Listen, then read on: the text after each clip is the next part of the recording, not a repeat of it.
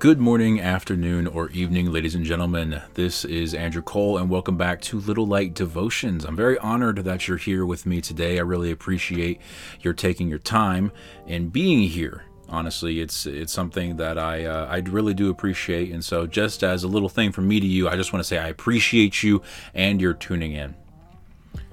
So we're just going to kind of jump right into it today. It's been a little bit since I've been back. I've been uh, moving because of college. The semester started back up, so I am back down at Pensacola Christian College in the wonderful area of Pensacola, Florida.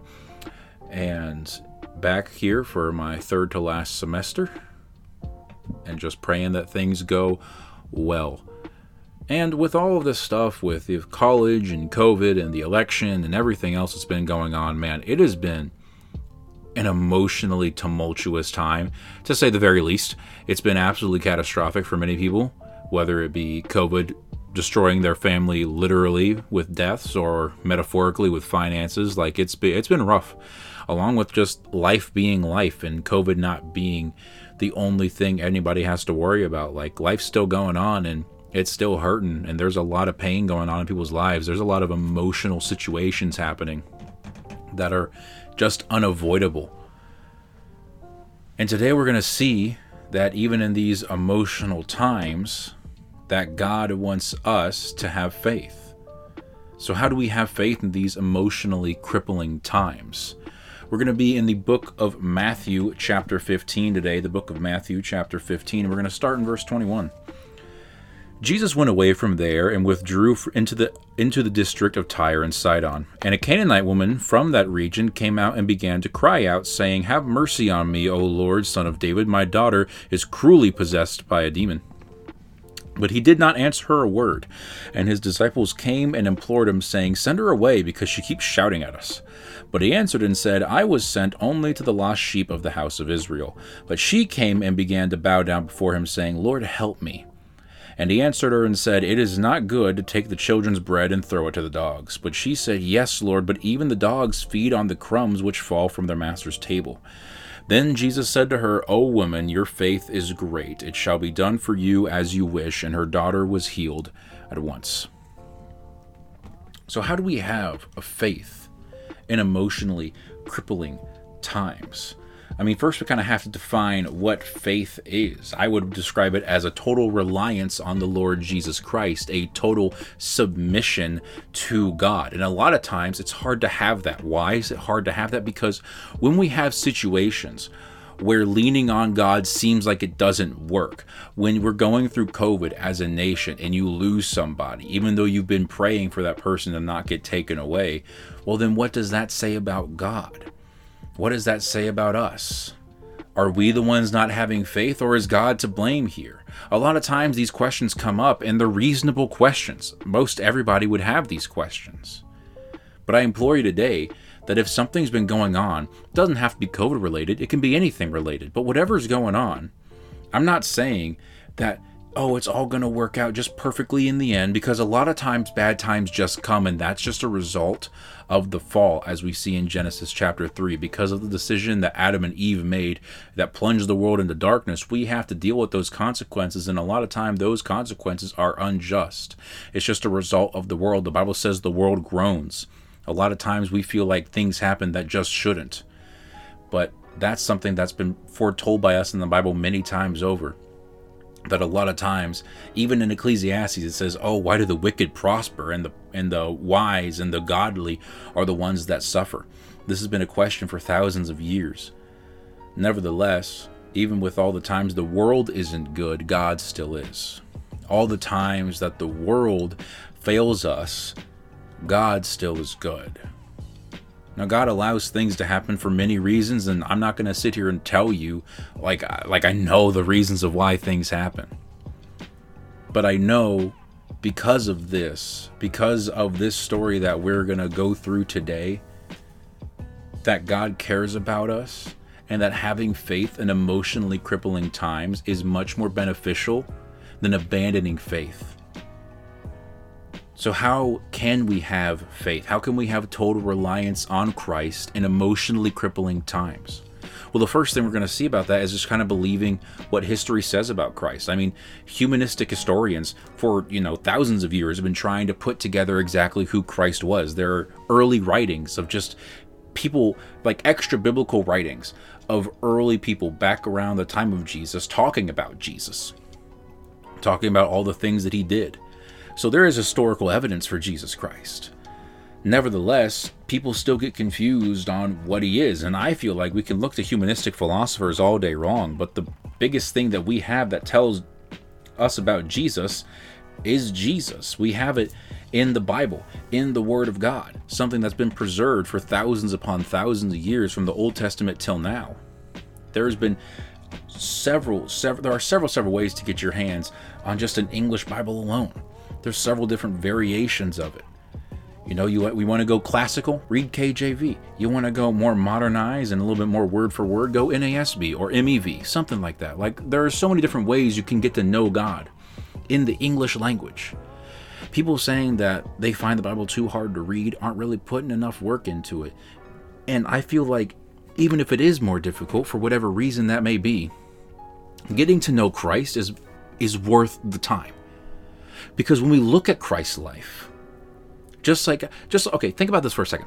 This woman, this Canaanite woman, this Syrophoenician woman, she heard the stories about Christ. She heard about his works, his miracles, his sayings. I mean, they, they spread, you know, from ear to ear all across the Middle East. And so, with these testimonies and reports, this woman chose to take the knowledge that she had of Christ and act upon it. I mean, I'm just telling you something just from one story now. Imagine how many more stories you can find in the Bible. Imagine how many more stories aren't in the Bible. The very end of the book of John, John's like, you know, I could keep writing forever, but I suppose the whole world couldn't even hold all the things, all, all the books to detail Christ's works. Now, I'm not saying that, like, I'm not saying with this knowledge, like with the Syrophoenician woman, what she did, that we only go to God when we're suffering, but how many times do we just do, how many times do we not go to God at all? Like, how many times do we just save God as a last resort? You know, when we get a job, you know, who gets the praise? Is it us or God?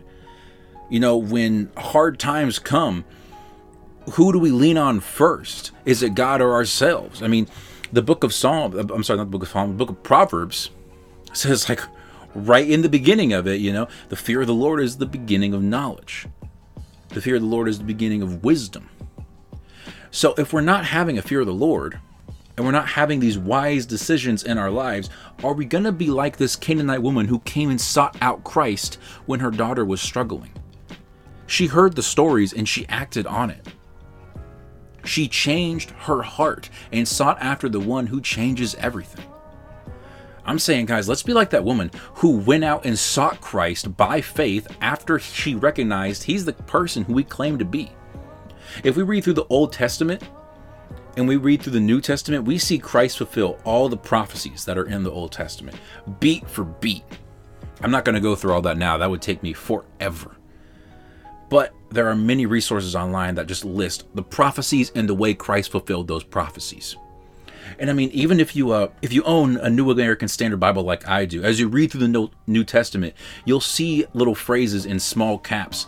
All of those are in reference to Old Testament passages. So if you read through the Gospels, a lot of times the Gospels will just plainly say this happened so that way this prophecy could be fulfilled. But sometimes Christ speaks, and words that are in small caps refer back to the Old Testament, and those Old Testament passages a lot of times are prophesying about Christ. It's crazy. You really should look into it sometime. So we can have faith by recognizing historically who Christ was, by acknowledging he is who he says he is. He's the Son of God. He's the one that can make all things new. He is the way, the truth, and the life. He is the door. He is the bread of life. So we can see that, but we also can have faith by being persistent in our love. So look at um look at the latter part of verse 22. She says, "Have mercy on me, my Lord, son of David. My daughter is cruelly demon possessed."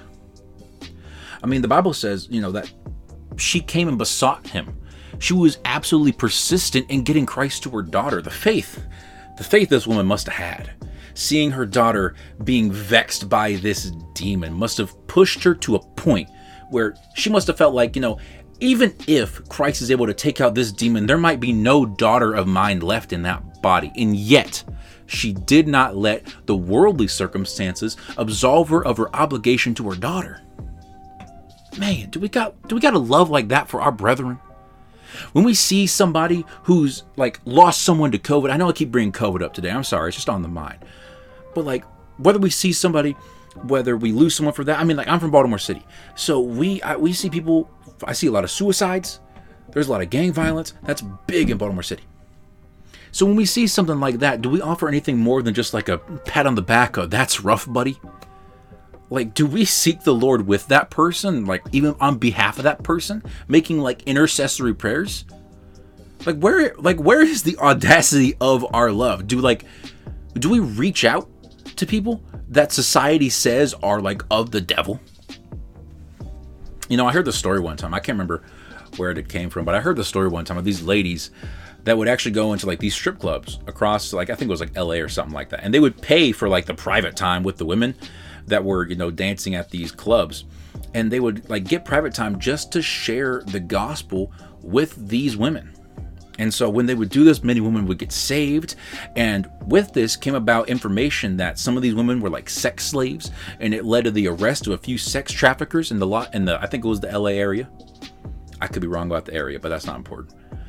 Now, like what I'm what I'm not saying is that like if you are a woman, you need to be hitting up all the local clubs and talking to all the dancers. But like what I am saying is have a love for the people that society would scoff at. I mean, the gospel's for them too.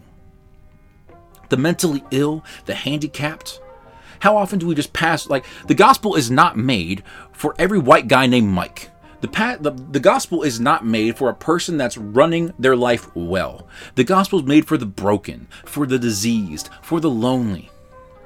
Let's not have an attitude like the disciples had in verse 23, where they were so disinterested with the betterment of mankind that they preferred Christ to shoo away this woman rather than meet her needs.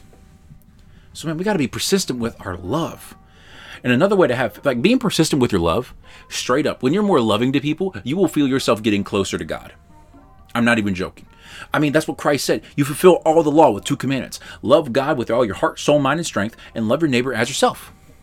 And this goes back to the whole story of just like, well, who's our neighbor? And it talks about the Good Samaritan, how the neighborly person was the man that fed that Samaritan. How the neighborly person was the one that clothed and housed and fed this man and paid for the things he needed. Now, I'm not saying you're going to run across run across a person who's half dead every day, but go out and try to find a way to minister to people. And when you do that, I guarantee your walk with God will feel much more genuine because you're acting on that love that Christ told you to go out and have. So we see it with be, being persistent with our love and acknowledging who Christ is historically and theologically, but then also we got to be persistent with our plea. So, like the disciples, you know, he, they, they, urge Christ to shoo the woman away, and he doesn't, saying that his goal now is to serve Israel. However, he's not like doing this to like play a game with her, you know? He's not saying this just to like. He's, he's setting this up. He's setting this up to prepare for this to prepare for the satisfaction of this woman's needs. Look at verse 25. But she came and began, and she came and began to bow down before him, saying, Lord, help me. And he answered and said, It is not good to take the children's bread and throw it to the dogs. But she said, Yes, Lord, but even the dogs feed on the crumbs which fall from the master's table. She came down and fell before him with a worshipful, genuine heart and just simply asked for help. She just asked for help. And Christ gives her an interesting response. He's not calling her a dog like in a derogatory term, but almost like in a pet way. You know when your mom, like if you, if you have a dog, you'd understand this story. Um, your mom makes a meal, she brings it out to the table, she gives everybody like heaping spoonfuls of whatever she cooked up that day. But she doesn't just go and give a spoonful to the dog if you're a normal family. I mean, I'm sure that happens somewhere. But for most families, they don't just start feeding their dog sirloin steaks just because the rest of the family gets it. They don't start feeding it lasagna just because the rest of the family gets it. The dog gets the crumbs or the scraps. And so what she's saying, what Christ is saying to her is like, hey, right now I'm trying to feed Israel. Right now I'm trying to go to Israel before I take care of you. And she's like, yeah, I get that. But even the dog gets to feed off the crumbs from the master's table. She was sitting there saying, Man, just the smallest crumb from the table can make a dog's day. She believed that all she needed was just a little bit of Jesus, and that could go a long way. Man, do we have that kind of faith? Do we look at bills in our bank account and think that that's too large of a problem for God to solve? Do we look at home life issues and think that God is the only last resort or like a fail safe? No, man, come. We should go to God with everything in faith that just a little bit of the power of God can literally move mountains. And it was because of this faith, this faith that Christ had compassion on this woman. And immediately the daughter was healed, it says. And in the book of Mark, it says that she was found sleeping on her bed when the woman returned home. Christ healed that home. Her faith through Christ healed that home. The years of suffering with pain, physically, spiritually, emotionally, are over because of her faith in Christ. Honestly, what I love about this passage is not even something that I have read yet. Look at verse 29. Departing from there. That's why I'm going to read a verse 29 because I think that that's I think that that's awesome if you look at verse 21, it says he went away from there because he's kind of fleeing from the Jews right now, and he comes to this place between Sion and Ty- uh, between Sidon and Tyre, and then he does this for the woman, and then he leaves. Now I'm sure like Christ did other things, but if we truly believe that every word in the Bible is there for a reason, if we believe that all scripture is profitable for doctrine, for reproof, for correction, for instruction in righteousness, all these things, if we believe that every word is in here for a reason, then this story is in here for a reason. And the reason that I'm seeing from this, because Christ went out of his way to heal this woman. It was not by accident, but Christ was deliberately seeking this woman out in order to extend his mercy. Guys, that's the thing. Christ wants to extend his mercy to us. We are not burdensome to the Lord. The Lord does not see us as a nuisance, but his beloved creation in need of a Savior. I've heard people say before, like, man, I would love to follow Jesus, but I feel like he wouldn't want me to. I feel like I'm too this, I'm too that. I feel like he doesn't have the time for me. How is a person who's literally not bound by time not have the time for us? He is outside of time. God never can run out of time for us. He can never run out of space for us. There is no COVID restrictions in heaven. There is no max capacity. His arms are open wide and they can never be filled. Guys, where's our faith today? Is it saved as a last resort? Do we play do we pray when it's only convenient? Do we worship when there's nothing wrong? I mean, without faith, man, nothing could happen in my life that could have happened. I'm here by faith. And and here, here here's the thing. God is not always going to give us whatever we want because God has a plan for all of our lives. And sometimes we don't understand what these things are going on, and I'm not going to pretend like I understand everything that's happened in my life or in your life. But if you have faith, God can take that bad experience and make it into a good thing. This world is evil. It groans with pain because of the fall. And God can take our bad experiences and make them into something new and beautiful. Your daughter is probably not demon possessed. You're probably not living with the absolute trauma that woman must have had dealing with a literal demon possessed daughter. And yet, with her faith, she came and she sought the Lord Christ just because of the stories she heard about him and the power that she had. And when Christ was Christ told her about the whole thing about the dogs, not because he was trying to like play with her or send her away, but he was setting her up so that way she could show a greater amount of faith. That's what he was setting her up for. That's why he says in verse 28, Oh woman, your faith is great.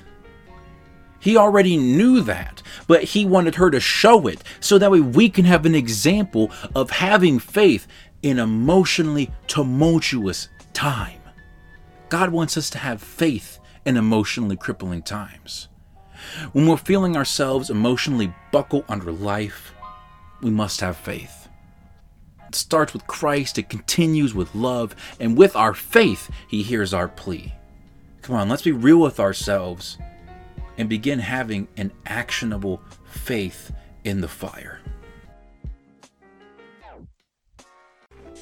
Thank you so much for taking your time to listen to Little Light Devotionals.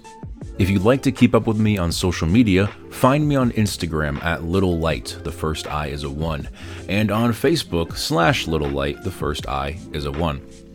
Follow me on SoundCloud to get updates about new episodes and find all of my business contact info at linqapp.com slash AC underscore LL. That's L-I-N-Q-A-P-P dot com slash AC underscore LL.